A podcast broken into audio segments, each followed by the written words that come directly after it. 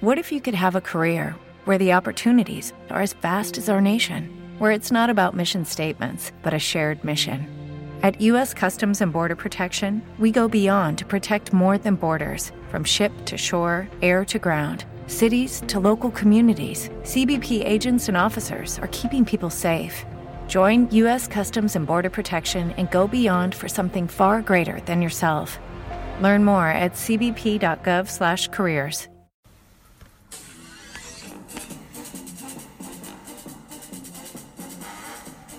So everyone is overreacting after week one in the NFL. I can't say I'm surprised. We waited what? Seven months for some football? I expected the massive overreactions that I've been reading, hearing, and seeing. But um, people, it's one week. Take it easy. NFL teams, unless they face catastrophic injury, can survive an opening weekend loss. Granted, I understand as a sports fan, you guys, you, you want to start it off the right way. You want to get that first win. You want to be floating on there going into work after your team showed out on Sunday. But let's be honest here. A team could win their first game and go 4 and 12, or a team could win their first game and go 7 and 9, 8 and 8, so on and so forth. So let's not put so much stock in the week one. Let's take it easy. Let's pump our brakes. There's gonna be so many adjustments, so many game plan, game plan changes, so many nuances that we're gonna see throughout the season. We're, we're veteran sports fans here. We know how this NFL season go. Yeah, every year a group of sports fans loses their mind after one game. Come on, guys. Come on, guys. But anyway, let's talk a little sports. Let's talk a little football right now. The New England Patriots went into Arizona and beat what a lot of people have as a prohibitive favorite to come out of the NFC on their home field. I wouldn't call it impressive, but it was a very gutsy performance. So now, how can it be so gutsy? It's only week one and everything like that. But when you consider, when you consider the fact that no Tom Brady suspended, no Gronk hurt, you got to give credit where credit is due. A lot of people, a lot, a lot, a lot of people did not have the Patriots going in there. I'm in a sports group on Facebook. The administrator of that group posted a Facebook post, posted a Facebook post. You see the monotony there? And he asked the question who's going to win? Patriots or Cardinals? I want to say out of the 15 people or so who responded, only two picked the Patriots. And that was a litmus test for basically the whole nation. Most people had the Patriots going down, Jimmy Garoppolo looking like an amateur, and getting beat, possibly getting embarrassed on the national TV Sunday night game of the week. I've been saying to y'all throughout the summer if there's a player on the Patriots roster, he can play. Bill Belichick does not keep scrubs around. He doesn't keep scrubs around. So why would anybody expect Jimmy Garoppolo to be a bad quarterback? It's like it's a little puzzling for me because I, I, just don't understand how we've been watching the NFL for so many years. We've been we've been following the game. We've been following this Patriots dynasty. Why do we still seem surprised when the Patriots go out there and win? Bill Belichick tosses guys away all the time. Bill Belichick picks up scraps and finds a way to make them work. If you're on the Patriots roster, you can play. And if you can't play, you will get cut at any point in the season. And we've seen that from the Patriots. They get rid of guys. They pick up guys that you think are done and they and they squeeze the last bit of energy out of them. And at the same time, if it's week eight and this guy shows himself to be a scrub, he gets cut. So, all of yous out here up in arms, having the nerve to call last night an upset. I'm a little disappointed in you. I'm a little disappointed in you. You should not be surprised anymore. The Patriots are going to go possibly 4 0 or 3 1 with Jimmy Garoppolo because Jimmy Garoppolo can play. He's been the best kept secret in the NFL. But it shouldn't have been a secret. It should have been flagrantly obvious. He's been on the roster a few years and he never got cut. Whereas the quarterback, uh, I don't even remember his name. He, he six foot seven dude. He ended up on the Texans. I don't even exactly. I don't remember his name. Had a big arm. He got cut. Matt Cassel a few years ago. He got sent away. They ain't want to pay him. They have Tom Brady. He, he but eventually he regressed. But with with Bill Belichick, he was able to shine. And I wanted to transition away from what the Patriots do in terms of on the field last night, and I want to focus more on Bill Belichick. I saw something last night, and I hear it a lot in sports fan circles. They talk about the Patriots do well because it's the Patriot system, the Patriot system, the system, the system. They are the San Antonio Spurs of the NFL. And I want to ask myself a question, and I want to ask you guys a question while y'all listening. What exactly is the Patriot system? Hmm? You know, you watch football, for instance, we see the Saints. We know what Sean Payton's offense is. We know what it's all about, right? Mike McCarthy out in Green Bay. We know what it's all about, right? When Tom Coughlin was there, we knew what the Giants' approach was. We know what the Seahawks' approach is. What is the Patriot system? I'm kind of frustrated when I see sports fans giving lazy opinions because it's become the rhetoric, it's become the talking point, it's become the quote unquote fact. What you, what what a lot of you sports fans are failing to realize when it comes to the New England Patriots is they don't have a patriot system, air quotes. What Bill Belichick has mastered and what more coaches need to do and what all successful, all time great coaches do is they do what's necessary to win.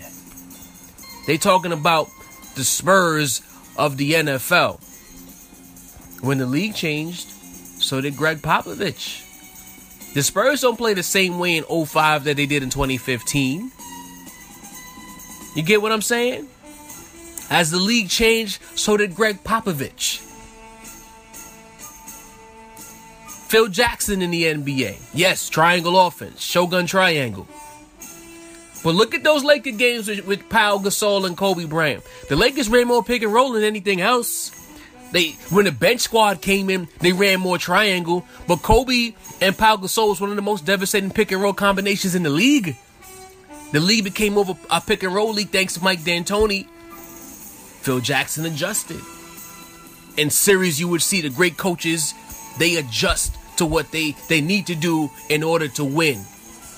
Tony La Russa in baseball never had the same types of teams. He coached to his talent. He managed to his talent. So when I hear this talk about the Patriots system, all the Patriots do more than anything else is what's necessary to win.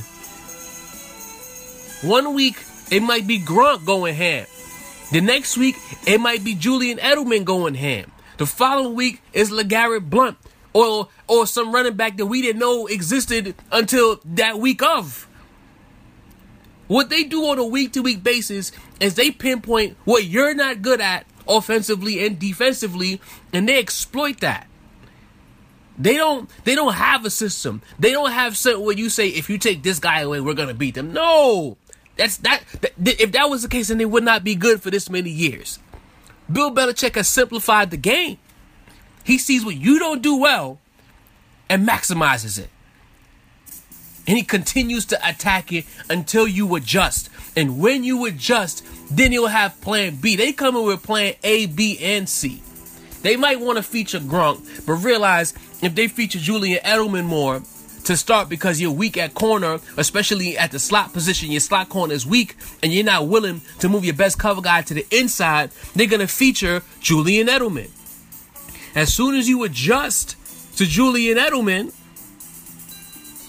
then they can finally go back to feature a Gronk because then you have to f- focus on putting more attention on a Julian Edelman. You get what I'm saying? This is how it works. So when y'all talk about the Patriot system and Bill Belichick's system, it ain't no system, pops. The system is do what works to win. Watch these games. That's all you need to know about the New England Patriots. They don't keep scrubs around. One. And two, they do what's necessary to win. Does it mean cheat sometimes? Apparently so. Spygate, Deflategate, no less. All right. And all the little things that we heard from former players throughout the years about the locker room and the crowd noise and things of that nature. So go back to that point. No scrubs. Do what is necessary to win. Y'all need to enlighten yourselves. All this Patriot system, it's kind of irritating to hear guys say that. It's the system. It's the system. What it is is we, we it's human chess. Certain guys leave New England and they don't play well because the coach is simply just not as good. It's no offense there. It's no offense at all.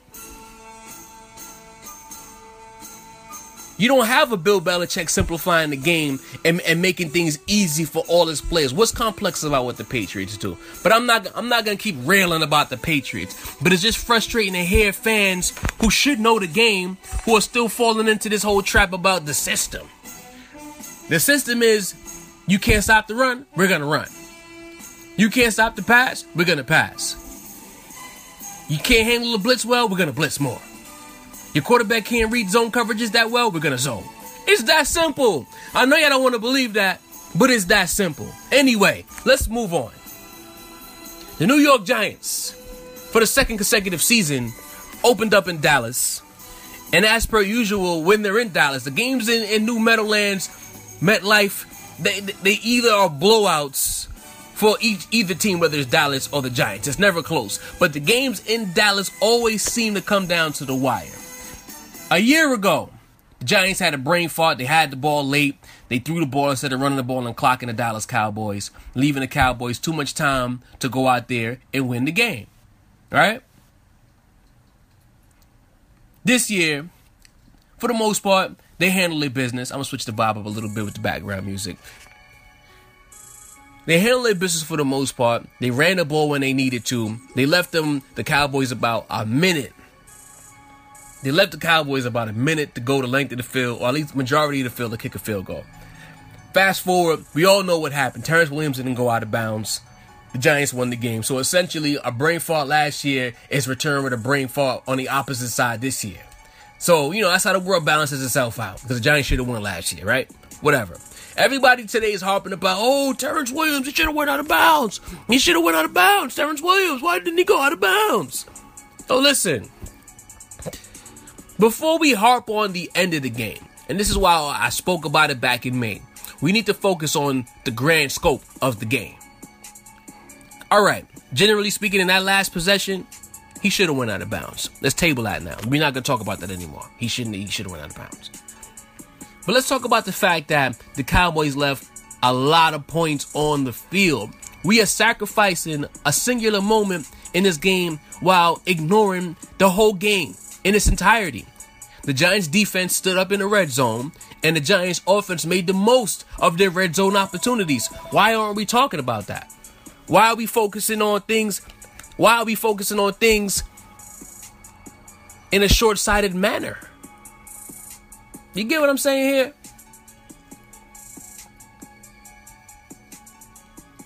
If you have a team in the Dallas Cowboys with a rookie quarterback moving the ball. They, they and they controlled time of possession against the Giants. They were very consistent in what they were doing. But they could not score touchdowns. All this hype about Dak Prescott, and there's no heat on him right now for not producing touchdowns. There's no heat on Ezekiel Elliott for looking kind of ordinary against that Giants front. But we want to focus on veteran Terrence Williams not going out of bounds. How is that fair? That is a total team loss for the Dallas Cowboys. I'm not gonna be like some of these other guys and rail against them and on all this and that because it's corny. It's played. We know the Cowboys haven't been good for a very long time, with the exception of a couple of seasons here or there.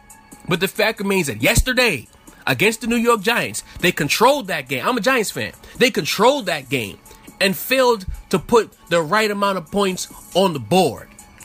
That's what it really is. That and that's what it should be about. I'm a little disappointed that today Terrence Williams is the only person who has the answer for yesterday's game.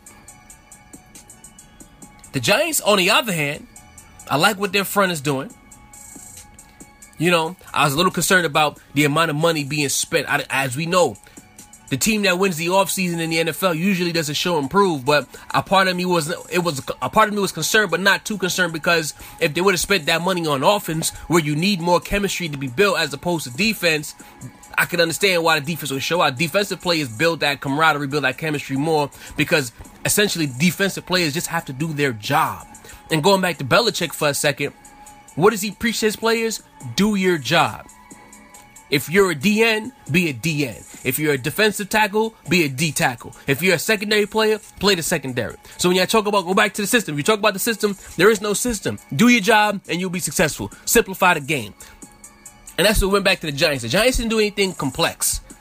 They had a, a, pretty straightforward defensive game plan. They mixed in some zone here and there, but I saw a lot of man coverage out there. I saw Landon Collins in the box a lot, trying to take away that run with the stout O line of the of the Cowboys. Not to say that they were very successful, because again, the Cowboys controlled the time of possession. But in terms of the red zone, when the field got smaller, the Giants played bigger than the Cowboys, and that, my people, is what decided the game. Not Terrence Williams not going out of bounds.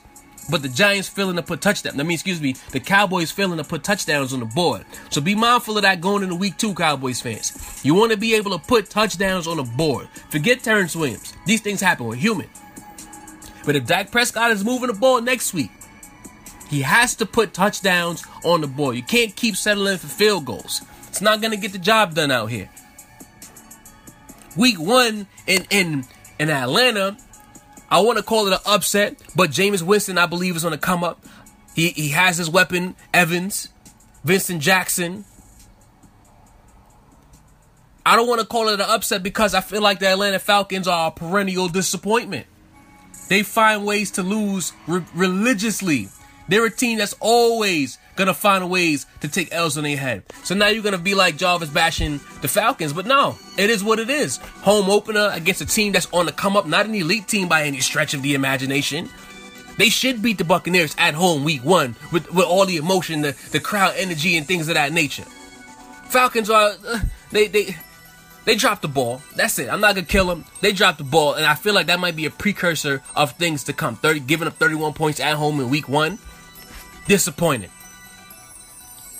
I want to shout out the Packers. The Packers, very impressive, competitive game against the, the Jacksonville Jaguars. You know, a lot of people, including myself, have been rating the Jaguars very highly. And in their first test, first game of the season, they lost. This this, this was a, a, litmus test game. All right, I know it's week one. You don't want to overreact. I'm not overreacting. But it, at the end of the day, if all these people, including myself, are going to hitch our wagons to you as as that up and coming team, Week one against a, a brand name in the Green Bay Packers, you got to show out. Blake Bortles, he did play well though. You know, let's not take anything away from Blake Bortles. 24 for 39, 300 yards. Week one. That is a tone setter, ladies and gentlemen. Blake Bortles is on the come up, but I'm a little concerned. Is the moment too big for them? Eh, are they a year away? Again, week one overreactions I am not doing, but again, you have to be mindful going into week two and in week three when we keep our eye on the team a little bit more are they going to be able to handle the spotlight? Or because if they lose, if they lose week two, lose week three, the wheels will come off real quick. Why? Because this team is young. So we have to be mindful of the fact that although it's week one, younger teams need to create positive energy from the start so that the ball can get rolling so that when they when they do hit that rocky point, they have a cushion before they can bounce back. 0-1, losing at home to the Packers, it's not it's nothing to frown about. It's nothing to hang your head about. These are the Packers, it is Aaron Rodgers. But I'm concerned now that if they don't get a win in week two or week three, we could be looking at the wheels falling off very quickly for the Jacksonville Jaguars. Shout out to Carson Wentz, man. I bashed him on car sessions. I called him a person, a quarterback with minimal experience, a smidgen of experience is what I said. And he came out there, played really well. All right, it was against the Browns, but at the end of the day, the Browns are still a professional football team.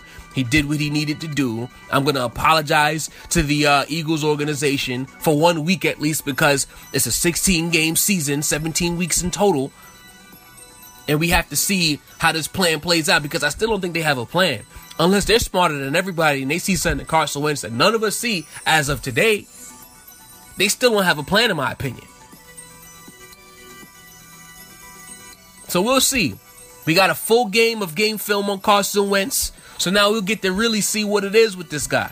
Is he that good? When defenses finally be able to game plan properly for him, how will he adjust to that? Not then, then we will know. But for week one, salute to the Eagles for doing what they needed to do. Shout out to the Vikings also. You know, they needed some positive energy. Anytime you lose a quarterback, the way they lost their quarterback, you know, dislocated kneecap, completely torn knee, that's tough, man. That's real tough. It can hurt the psyche of a team. It can hurt. It can kill the locker room, especially when a team, you know, has big expectations. They were down ten to nothing at the half, so you could see that they were playing with the weight, that pressure on their shoulders.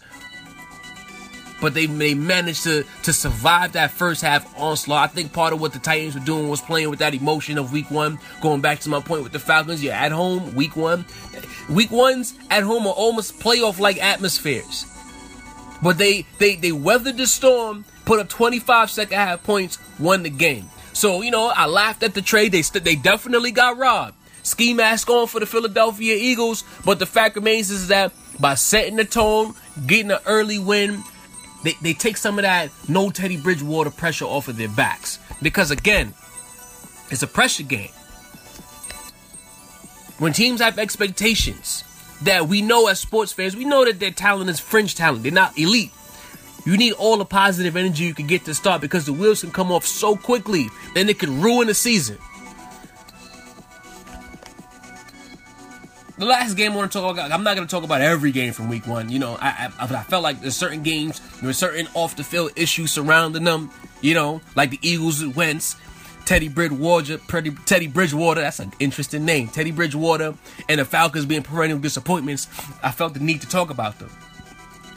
But the game that I really want to get into here, because it's twofold. It's the game itself and what's coming out of the game.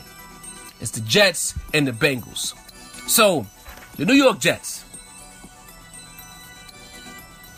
I'm a Met fan. I like in the Mets and the Jets to be one and the same in terms of the vibe around their franchise. No matter how good those teams get, they always find extremely painful ways to lose games. The Knicks, too, to, the, to some degree. The Knicks, the Mets, and the Jets all lose games where they have you, right? You're the fan of this team. Even sports fans, they know they watch, they follow the sports. You guys will watch the games see a team playing really well all game long. And then in the fourth quarter or the bottom of the ninth or whatever, whatever late game scenario there is, they don't get the job done. They don't close the game. And it spoils you, your weekend, your night, your day, whatever it is, because you spent nearly three hours believing your team would win only for them to lose at the end. It's almost like watching a great movie with a crap ending. And I believe that's what happened here with the new with, with the Jets and the Cincinnati Bengals. The Jets were controlling the game, even when you know it was a close game, but you it always felt like the Jets had it in control. And then Fitzpatrick, what does he do? Throw an interception. What have I been saying to you guys about Ryan Fitzpatrick? Ever since the, the end of last season, Ryan Fitzpatrick, in my opinion, regressed to the mean. And when I say regressed to the mean, I mean he played over his head for 16 weeks. And in week 17, he woke up and remembered he was Ryan Fitzpatrick. Yes, that's what happened. At the end of the week, at the, at the 17th week, he remembered who he was and decided, you know what? I think it's about time for me to chill out. I've been doing a little bit too much here and I need to relax and show people that I'm average and I don't deserve the money that I tried to hold out for over the summer. There's a reason why the Jets didn't want to pay him because the Jets know, just like I know, just like most of you guys know, that Ryan Fitzpatrick is not very good. No shade, Ryan Fitzpatrick. It just is what it is. Game on the line. You need a quarterback to drive down the field. Ryan Fitzpatrick is on my short list of quarterbacks I don't want in that situation. Ryan, man, I'm sorry, but you're not very good. And that's why the Jets are in trouble this season. I said it in the preseason. It's a quarterback's league, and I don't think Ryan Fitzpatrick is a quarterback for the Jets if they have Super Bowl, excuse me, Super Bowl aspirations.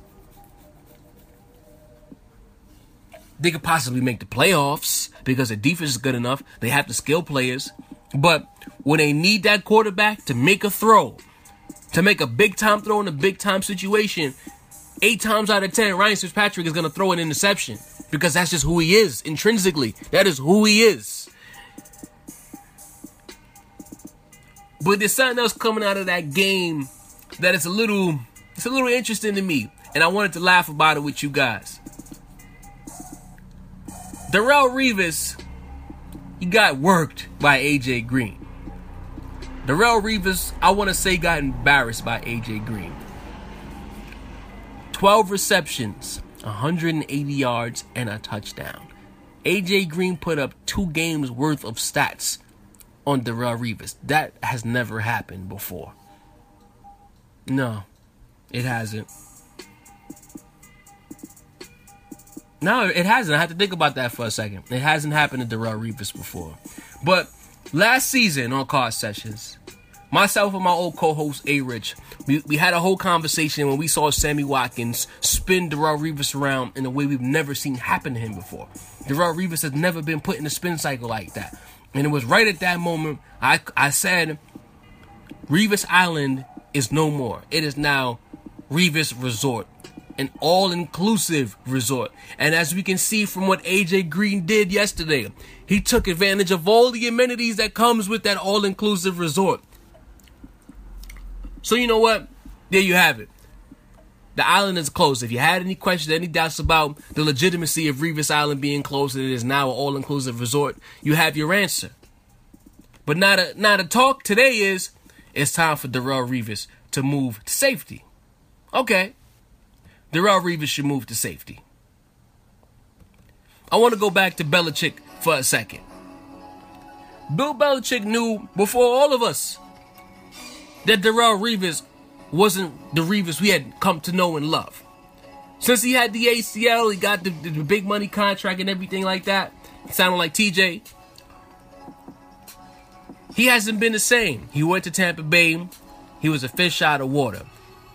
He went to New England. He played well. But there's a dirty secret about his time in New England that nobody talks about at all. When he was in New England, he didn't spend a lot of time covering the primary guy.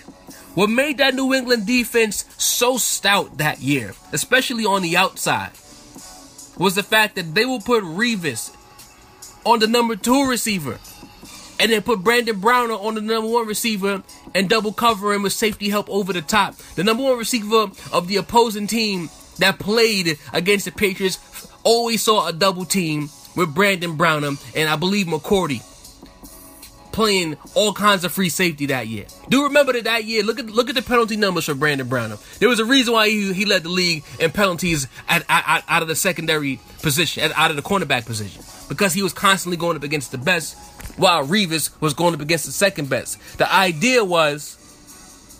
If you take away the second best receiver on the opposing team and double cover the best receiver, there's not many options for you to throw the ball. And it worked to, to the tune of a Super Bowl. Bill Belichick already saw that Revis wasn't capable of covering the team's best receiver and shadowing him for an entire game like we had known him to be able to do. And then Sammy Watkins putting him in a spin cycle last year drove the home, drove the point home for most of the keen-eyed viewers like myself and other sports fans out there. But even further, there's a flaw in this whole playing safety argument that I want to point out. Why would Darrelle Revis play safety where you know what? More often than not, you're playing in space. You're going to be playing a, a, a, level of zone coverage or a majority of zone coverage because he can't play strong. He's going to be a free. Yeah? But, but when we last saw Darrelle Revis in zone coverage playing zone concepts in Tampa Bay, he wasn't very good. He, he, he failed at being a zone cornerback. That wasn't his forte. His forte was man coverage. Not, I, I granted the responsibilities of a safety in zone are different from that of a cornerback, but generally speaking, if he failed at playing in space, when you're a cornerback, you're responsible. When you're a zone cornerback, you're responsible for a certain area on the field. You play that area of the field, you lock it down. You don't lock the play down, you lock an area down. and he wasn't good at it. So now you're asking him to cover more ground as a free safety? He got to show me he could do that because if history shows anything about him playing in that in that Tampa 2, his one year as a Buccaneer, if that's an indicator of what he is in zone coverage, the Jets don't want him playing free. Is the Jets don't want him playing free at all. So all of you guys jumping the gun about this whole talk about safety and Darrelle Revis and all this and that, go look up that film of what he was doing in Tampa Bay. You will see you might not want Revis as a safety on your team, New York Jet fans. You don't want him being a free safety for your team. What you want to do is mix and match. Take a page from Belichick's book, put him on the secondary guy, because he's still good. He still has the, the cover skills. Put him on the number two receiver and double cover the, the number one receiver of your opposing team. I know the scheme calls for you to play man because you want a man to be able to blitz at, at a moment's notice. I understand that.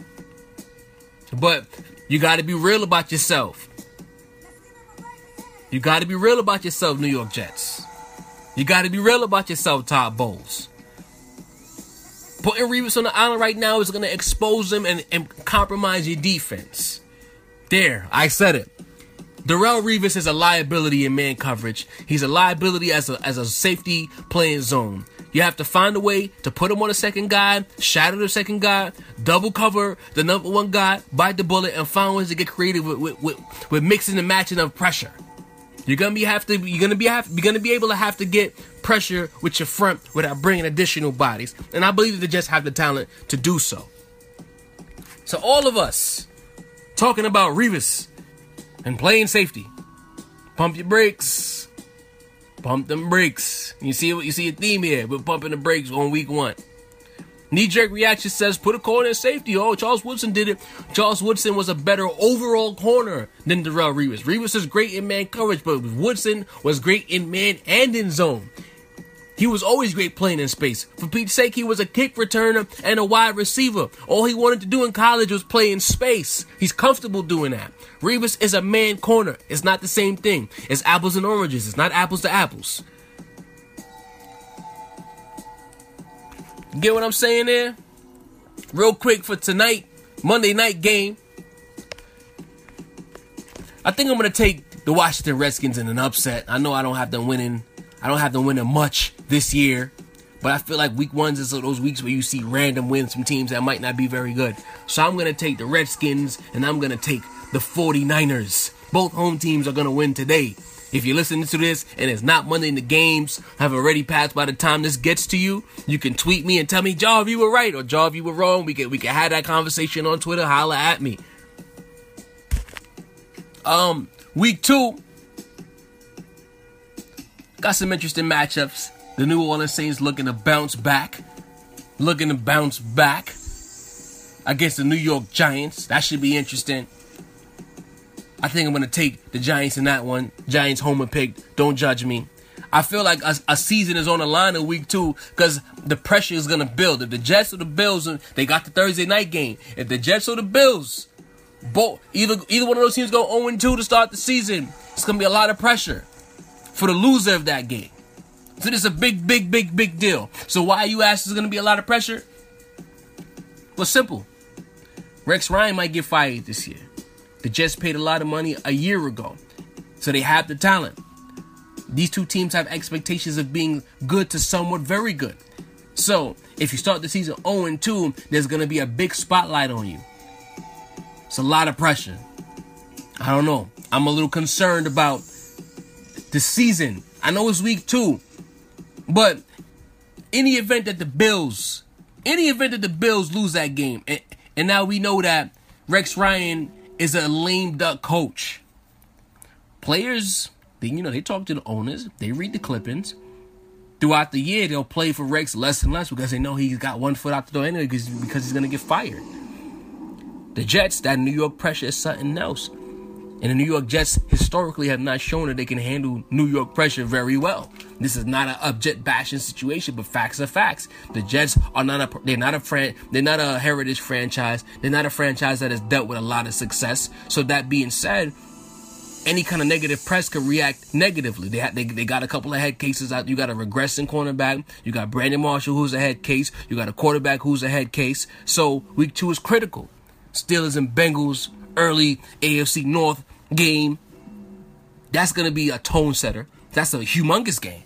That game is going to be a tone setter for the season. Because again, when the second time that matchup rolls around, it's going to be a lot of animosity. We saw what happened in the playoffs last year. Vontaze Burfict. We, we know what he did, essentially ruining their season by taking out Antonio Brown. So you know it's going to be a lot of bad blood, a lot of vitriol going into that game. So tone set in week two. I like what the NFL's doing with the schedule. That's a humongous game in week two.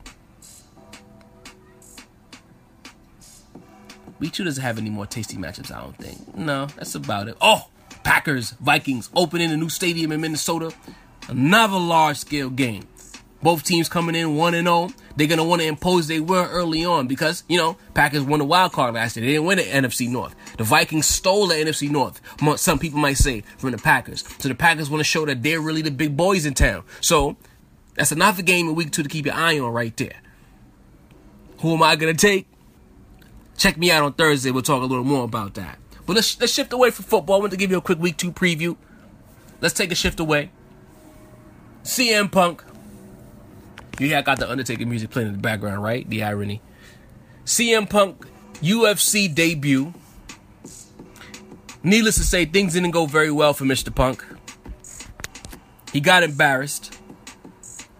I was hanging out with my god bro at a bar Friday night, and he told me straight up, CM Punk is getting beat within the first round. Everything that he saw leading up to the fight, he told me straight up, that fight ain't getting out the first round, and he might get knocked out. He didn't get knocked out, but he got choked out and he got beat. He got whipped. I'm gonna give CM Punk a lot of respect for the fact that he came into a field that's not his own. He's a professional wrestler. He left the WWE under questionable circumstances. And he, you know, his part of his gimmick was the fact that he was kind of like a mixed martial artist, so he had a he had a fighting background. So the idea of him going to, to UFC when it initially happened didn't seem so ludicrous. But after seeing their performance, gotta say, it's extremely ludicrous. CM Punk, man, you gotta do better. We as sports fans, we gotta do better.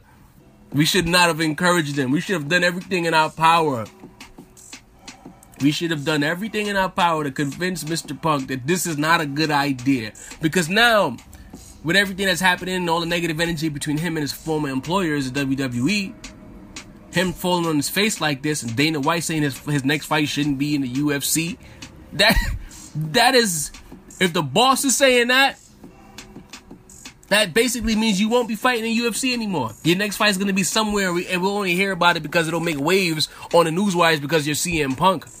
But you can't go back to WWE right now because the way you left, the bridge is burned. You can't find UFC because Dana White said so. CM Punk. I'm sorry, man. I'm very sorry. For, I'm really sorry for you. I think a lot of us here listening, me talking, will say that we feel legitimately bad for you. You bet on yourself, and you know what? It's something to be said for that. Not a lot of people are willing to bet on themselves in 2016. They'll take the comfortable route and hope things work out for the best. So I want to commend you for betting on yourself because that's a beautiful thing. I'm betting on myself with Car Sessions. I'm betting on myself that I can make it as a sports personality. So I totally understand where you're coming from, but sometimes betting on yourself turns into a situation called a backside bet. I'm not gonna curse on car but you know exact. All the people know exactly what I'm talking about. Is when you bet, you know you don't have it, but you bet anyway because you just wanted to see. That's not a good idea. We don't we don't do backside bets around here. It's smart plays and sure things when it comes to getting punched in the face. I'm not gonna fight a dude that I know I can't beat. I, am gonna at least try to fight a dude that they could go either way. But if I know full well I, I got no wins in that fight, I'm gonna find my way out of that fight. So, so Mr. Punk, going forward, if you need to make amends with Vince McMahon, or if you need to go to Bellator or some lower tier mixed martial arts company to get your weight up, do that. But do not fight on a, on the on the biggest platform in the sport anymore. It is for the greater good of yourself and the sport. And you don't want Vince laughing at you like he's doing right now. Last but not least, Triple G had a fight. It was weird to me because I felt like this was the first fight where he got challenged, and as soon as Kell Brook got in some trouble, some real trouble, his corner, his corner threw him out, man. His corner did him an injustice. His corner threw the towel in. I've seen other guys take more massive shots from Triple G. And they stayed in there until they got knocked out. You know what? If you want to say it's a humanitarian deal, I respect that because at the end of the day, the corner wants to make sure Kell Brook, because he was undefeated coming into this fight, and he's a pretty damn good fighter, wants to save his fighter for down the road. But I feel like he did his fight a bit of an injustice because it's embarrassing. This is this is a manly sport. This this is a combat of all combat sports, and you threw the towel in because he took a few shots. And it, and I've again I've seen Triple G hit people much harder than Kell Brook got hit. So it, it looked kind of fishy to me. I don't know if somebody didn't want the fight to go past five rounds, or the corner panicked, or he had an idea that as soon as it looked like Kell Brook might get his his his, his block rocked or his head knocked off, that the corner was gonna throw the towel in. But I felt like that towel getting thrown in did him an insert did, did Kell Brook more of a disservice than anything else. Kell Brook, marketability wise, I feel like took a hit. Who who wants to pay to see a guy fight if his corner's gonna throw the towel in just because he got hit hard? So again, I don't agree with that decision. I I would prefer, I would really prefer I'd really prefer if in a situation like that, the corner gets out of the way. But you know what? I'm just it's just one man's opinion. I'm just I'm just the guy. Fair is fair. Nah, no, no, no, no. Actually, no. Don't do that no more, corner man. Let Kell Brook fight his fight. You might have cost Kell Brook millions of dollars down the road because you just embarrassed him. It's a big fight. It's Triple G. It's one of the biggest names he could get being Kell Brook. Being at the welterweight division is a little convoluted right now. That was one of his biggest fights and you embarrassed him.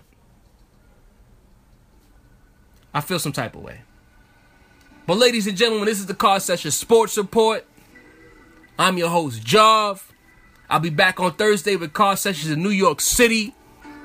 Big announcement. I am back with the Bleacher Breakdown Network like I never left. Oh, you thought I forgot? I didn't. I am back. Bleacher Breakdown. Exclusive home of Car Sessions in New York City. And one more thing. Let's go Mets.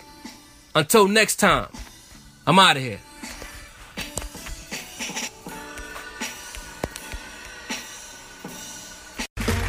Okay, round two. Name something that's not boring. A laundry? Ooh, a book club. Computer solitaire, huh? Ah, oh, sorry, we were looking for Chumba Casino. That's right. ChumbaCasino.com has over 100 casino style games. Join today and play for free for your chance to redeem some serious prizes. ChumbaCasino.com. No purchase necessary. Full prohibited by law. 18 plus terms and conditions apply. See website for details. Hello, it is Ryan, and I was on a flight the other day playing one of my favorite social spin slot games on ChumbaCasino.com. I looked over the person sitting next to me, and you know what they were doing? They were also playing Chumba Casino. Coincidence? I think not. Everybody's loving having fun with it. Chumba Casino is home to hundreds of casino style games that you can play for free anytime, anywhere, even at 30,000 feet. So sign up now at chumbacasino.com to claim your free welcome bonus. That's chumbacasino.com and live the Chumba life. No purchase necessary. VGW, void, were prohibited by law. See terms and conditions 18 plus.